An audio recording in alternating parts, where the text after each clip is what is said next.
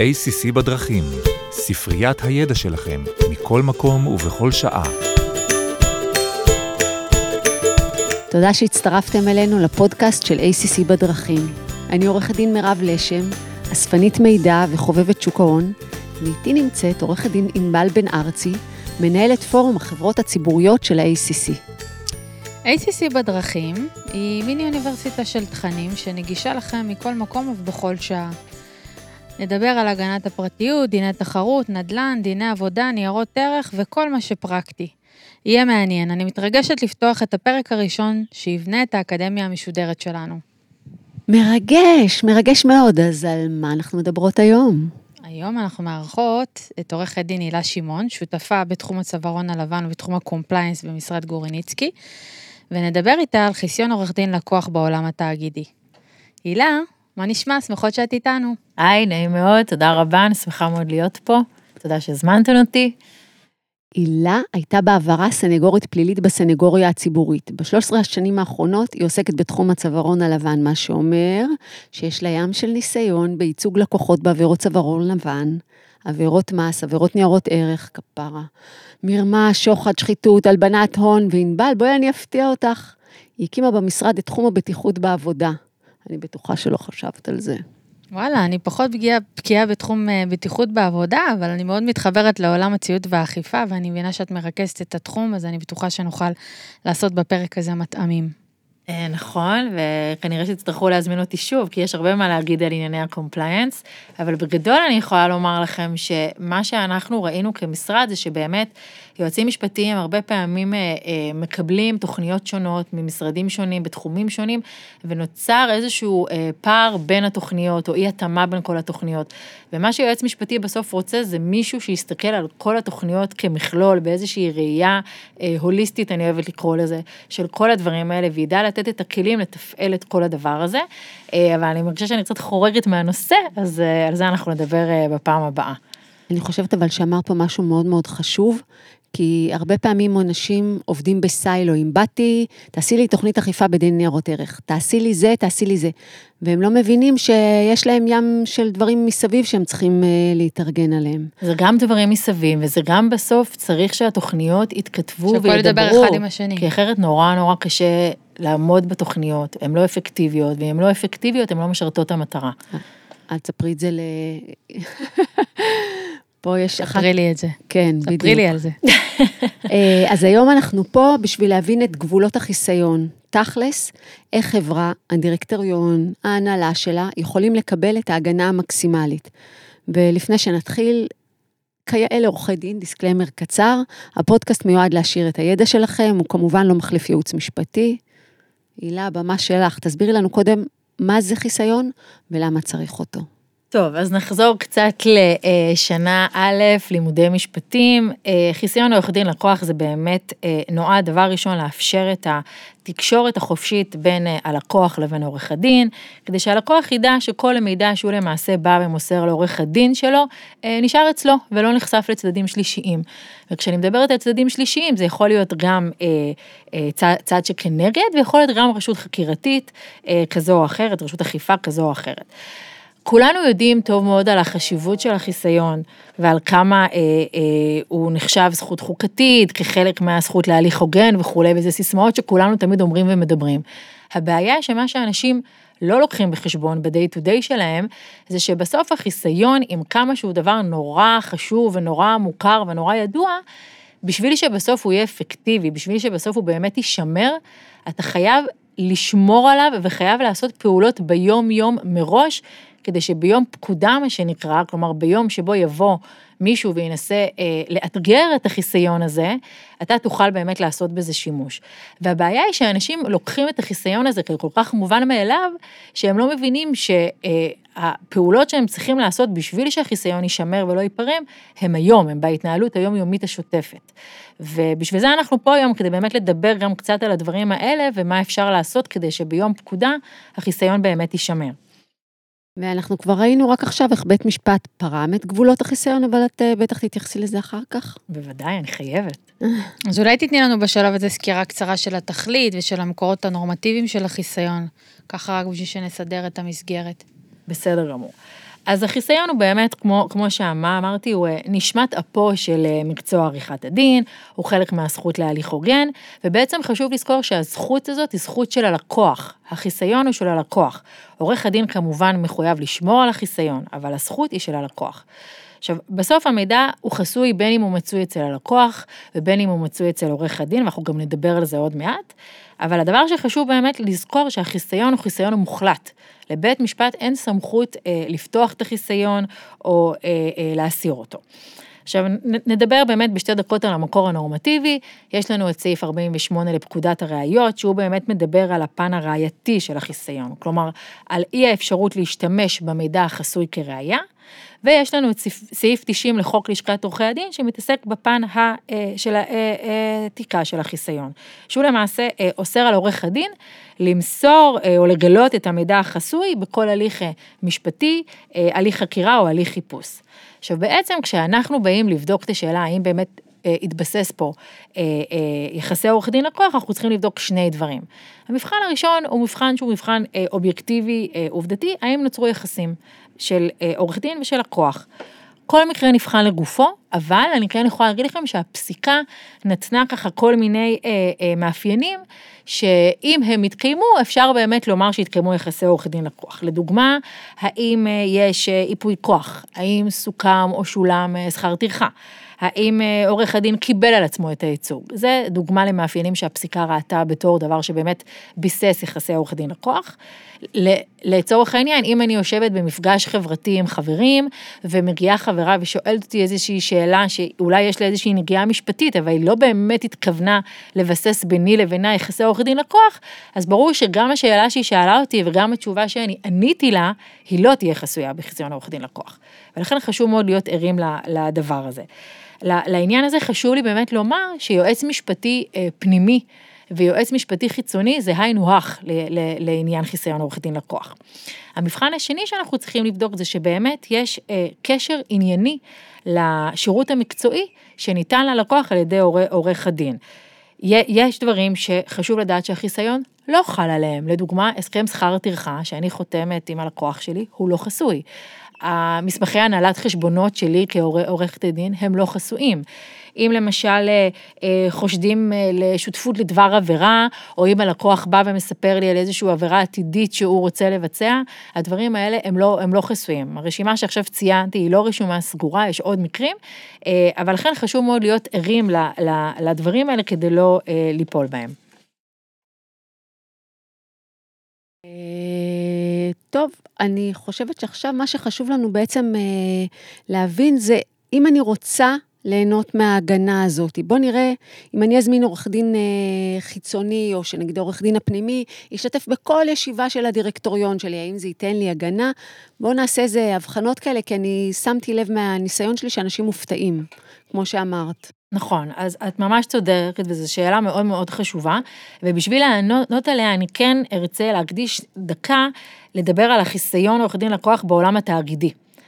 אז בגדול צריך להבין שהמשמעות של חיסיון עורך דין לקוח בעולם התאגידי, מסתרעת על, על שורה של דברים.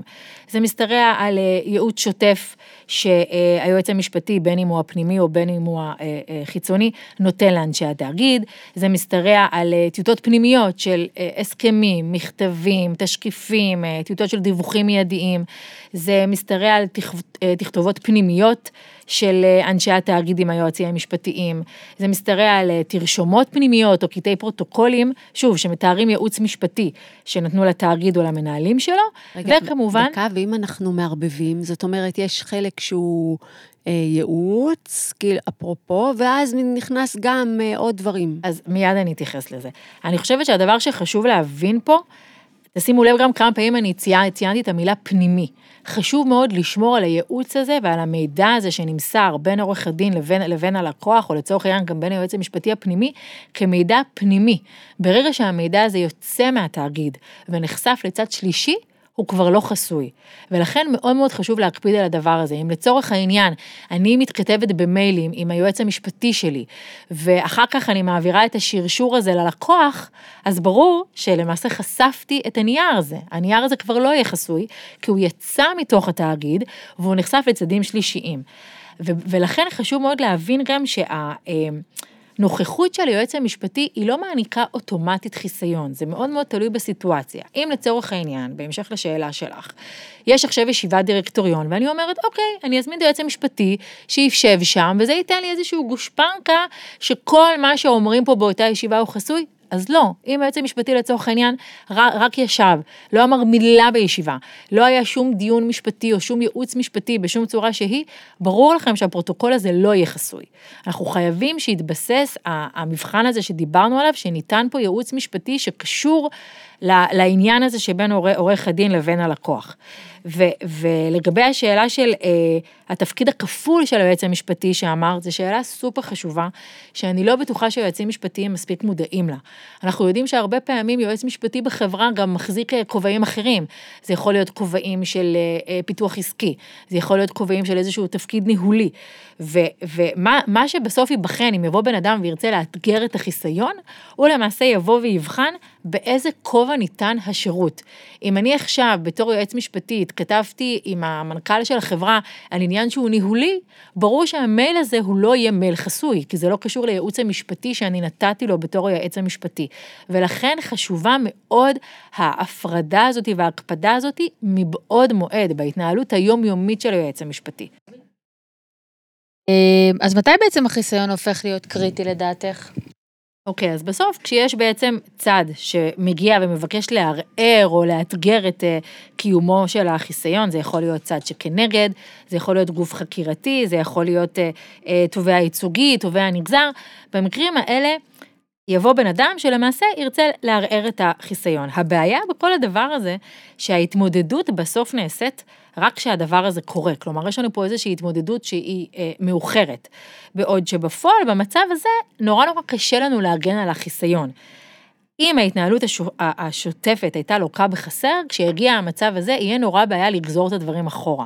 ולכן הפתרון הוא באמת התנהלות שוטפת, התנהלות נכונה, התנהלות מודעת, שאז ביום פקודה, מה שנקרא, הצורך להתמודד הוא לא יהיה אחורנית, אלא הוא יהיה הרבה הרבה הרבה יותר פשוט.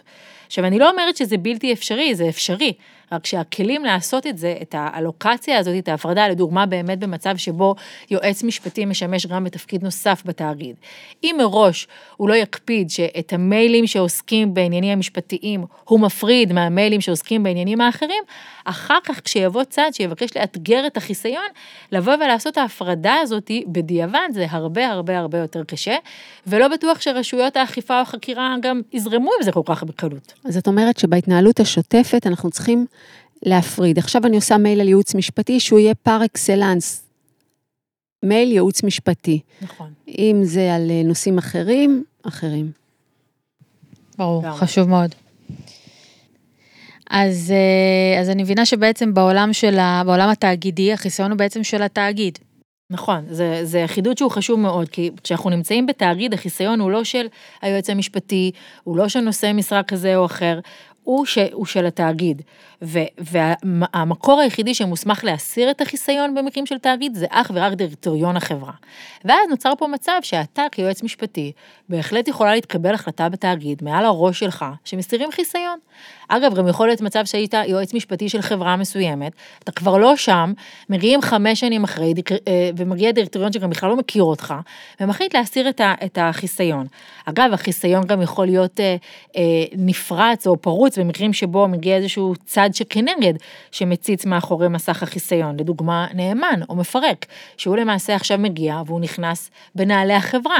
הנה, היה לנו ממש עכשיו את המקרה של, של השופט חגי ברנר, בעניין של איי די בי, שהוא למעשה בא לדירקטורים שלא רצו למסור מסמכים שקשורים לוועדה חיצונית וועדות בלתי תלויות, מתוך הטענה שהמסמכים האלה חסויים, בגלל שמדובר בהתייעצות שהם ביצעו עם עורכי הדין. בא כבוד השופט ואמר, רבותיי, ברגע שמגיע נאמן, הנאמן נכנס בעצם בנעלי החברה, כמו שאתם יכולים לראות את זה, גם הוא יכול לראות את זה, החיסיון הוא לא שלכם, הוא של התאגיד, וזה חידוד שמאוד מאוד מאוד חשוב לדעת אותו. אוקיי, אני חושבת שזה השלב שהיה לנו נכון, שתתני לנו את העשה ואל תעשה. זה נראה לי שכבר אנחנו בשלים לזה. אוקיי, בסדר גמור.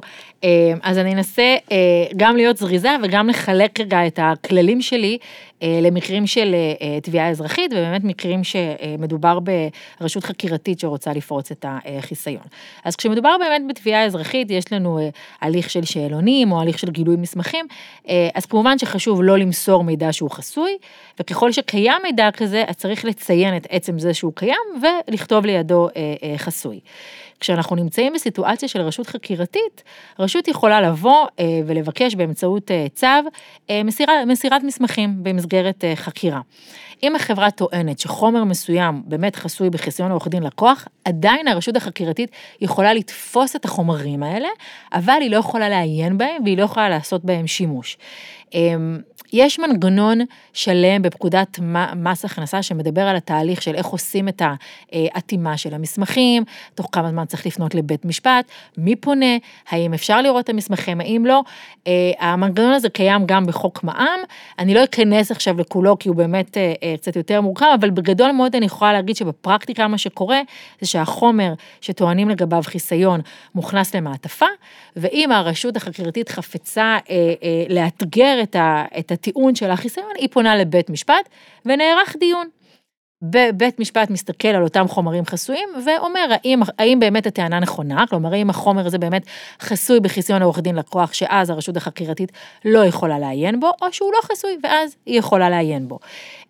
דבר נוסף שחשוב באמת להבין באספקט הזה של מסירת החומרים, שבסוף יש גם הבדל בין חומרים שנמצאים אצל יועץ המשפטי, לבין החומרים שנמצאים אצל נושא משרה אחר בחברה. ברור שאם הרשות חקירתית מגיעה, ויועץ המשפטי בא ואומר, תקשיבו, כל הקלסרים האלה, או, או, או כל המיילים האלה שאני התכתבתי, הם חסויים, אז נכון שתיאורטית אפשר לעבור נייר נייר, ואפשר לעבור מייל מייל, אבל המקום הזה של לבוא ולהגיד, תקשיבו, זה חסוי, אתם עכשיו עותמים את זה ולא מסתכלים, ברור שזה יהיה הרבה יותר קל כשמדובר ביועץ משפטי, מאשר שמדובר בנושא משרה אחר. אבל, אם יש תכתובת של היועץ המשפטי עם אותו נושא משרה, אז המייל הזה גם נמצא אצל אותו נושא משרה. וגם אז הוא חסוי. הרי בסוף זה לא משנה היכן נמצא העניין. השאלה היא האם זה חסוי או לא. ולכן זה דבר שהוא מאוד מאוד מאוד בעייתי ומאוד מאוד מאתגר את החיסיון.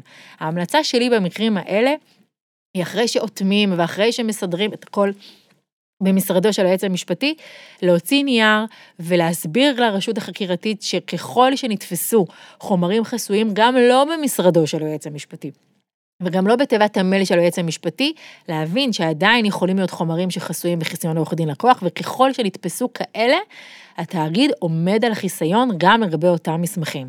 זה דבר שבעיניי הוא סופר חשוב. עם זאת, חשוב באמת להבין שאתה לא יכול עכשיו כל נייר שיש לשלוח לעורך הדין כדי לחשוב שאם זה שמה, אז זה עיר מקלט. שכל, לא יודעת מה, תכתובת ניהולית שבכלל אין בה שום אלמנט משפטי, אם אני אשלח את זה לעורך הדין זה חסוי. לא, בסוף יש לנו את המבחנים שיבחנו. דבר נוסף שמאוד מאוד חשוב לדבר עליו, זה הסוגיה של ויתור על החיסיון. כמו שאמרנו, בסוף חיסיון הוא חיסיון של הלקוח. מי שיכול לוותר עליו זה הלקוח. והלקוח יכול לעשות, לעשות את זה או בצורה ישירה, כלומר שבה הוא באמת בא ואומר, אני מוותר על החיסיון, ששוב, אם אנחנו נמצאים בתאגיד, מי שיכול לוותר על החיסיון, זה רק בהחלטת דירקטוריון, ויכול להיות בצורה משתמעת, כלומר באמצעות איזשהו מעשה או מחדל, או שעכשיו חברה באה ואומרת, אני מוסרת מסמכים לרשות החקירתית, ואני לא עומדת על החיסיון, או במקרים שבו, כמו שנתתי מקודם דוגמה, אני מעבירה מייל שהתכתבתי בו עם היועץ המשפטי שלי לצד שלישי. אז זה ברור שאני מוותרת. בהקשר הזה חשוב מאוד להבין שוואנס יש נוכחות של צד שלישי במסגרת אותה, אותה היוועצות, עצם ההסכמה לנוכחות שלו עלולה להתפרש כ, כוויתור. החריר היחידי לדבר הזה זה איש סוד. איש סוד זה אדם שיש לו חובה אה, חוקית או חובה אה, אה, אה, אחרת לשמור על הסודיות של המידע. לדוגמה, רואה חשבון. אם רואה חשבון נוכח בהתייעצות ביני לבין עורך הדין, הוא נחשב כאיש סוד. אבל גם הוא צריך לדעת שבמקרה כזה, אם הוא נשאל, גם הוא צריך לעמוד על החיסיון, ולהגיד שהדבר הזה חסוי והוא לא יכול למסור את המידע. אז את אומרת, את אומרת שצריך לשים את זה בתודעה הזאת. אם הגענו לאיזה אירוע, אז להסביר, אתה היית איתנו בפגישה, אם באים אליך בקורים, אתה... יש פה חיסיון. נכון, אבל חשוב להבין שאותו צד שלישי, אותו איש סוד, יש הרבה מחלוקות על זה בפסיקה, למי יחשב איש סוד ומי לא, לאיזה עניין, המקום פה הוא לא, אין, אין לי מספיק זמן לדבר על כל הדברים האלה, אבל חשוב להבין שזה חריג שהוא בסוף הוא די אה, צר, ולכן תמיד תיתנו את הדעת על מי שנוכח איתכם באותה ישיבה שבה אה, מתקיימת אה, אה, היוועצות. עכשיו, עוד דבר מאוד מאוד חשוב לדעת לגבי חיסיון בישראל, נגעת נסעת. אין דבר כזה ויתור חלקי על חיסיון. אני לא יכולה להגיד, אני אמסור לך את המסמכים האלה, אבל אני לא אמסור לך את המסמכים האחרים. once מסרת, ויתרת על הכל. זה, זה נכון גם לגבי אה, חלק מחומרים שאני רוצה למסור, וגם לגבי הרשות שאני מוסרת. אם אני עכשיו מחליטה לוותר על חיסיון מול רשות, אה, אה, מול רשות המיסים, תבוא רשות ניירות ערך ותבקש אותם, אני לא יכולה להגיד להם, כלפיך זה חסוי.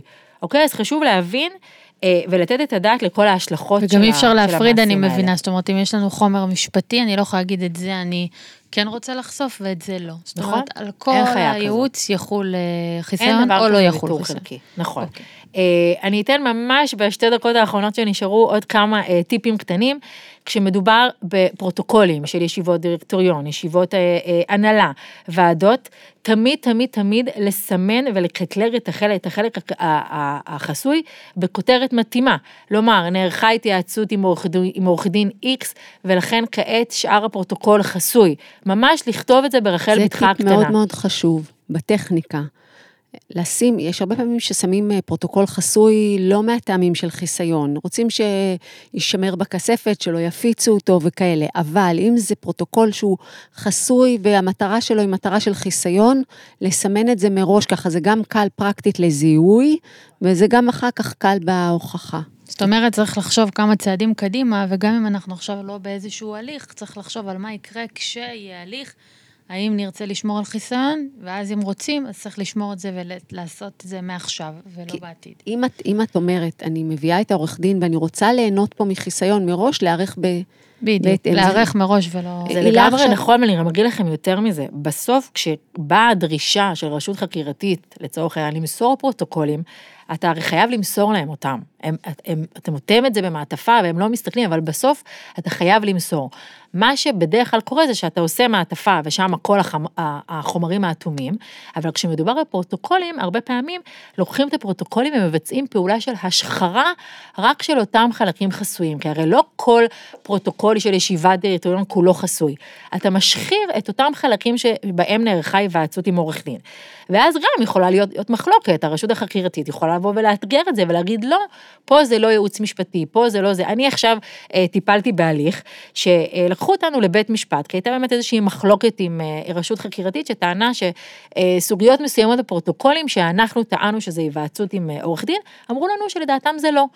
בבית משפט קיבל את הפרוטוקולים, מה שנקרא הנקיים, קרא והסתכל, ובאמת קיבל את העמדה שלנו, שהוא מפרש את הדיאלוג בכללותו, כלומר, הוא לא בודק את רזולוציית ההשחרה ברמת המילה, קוראים את כל הדיאלוג, ואם הדיאלוג באמת משקף מסירת מידע ועובדות לעורך הדין, וקבלת הייעוד שלו, כל זה ייחשב אה, אה, כ- כחסוי.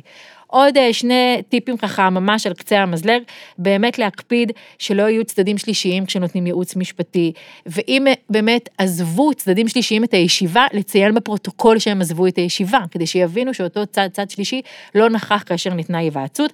כמובן חשוב להקפיד את זה לא רק בישיבה פיזית, זה נכון לשיחות זום, זה נכון לשיחות ועידה, זה נכון לקבוצות בוואטסאפ, אוקיי? היום זה סופר נפוץ, וחשוב מאוד מאוד להקפיד על זה. זה מנקה. כי אז את יודעת שאין שום צד שלישי בפנים. נכון. וכמובן במיילים, לא לצרף צדים שלישיים כשלא חייבים, להקפיד על שרשורים, ובאמת גם בכל המקום הזה של הפרדת מסמכים ומיילים ותכתובות, בכל מקום שמדובר ביועץ משפטי שמשמש בכמה כובעים.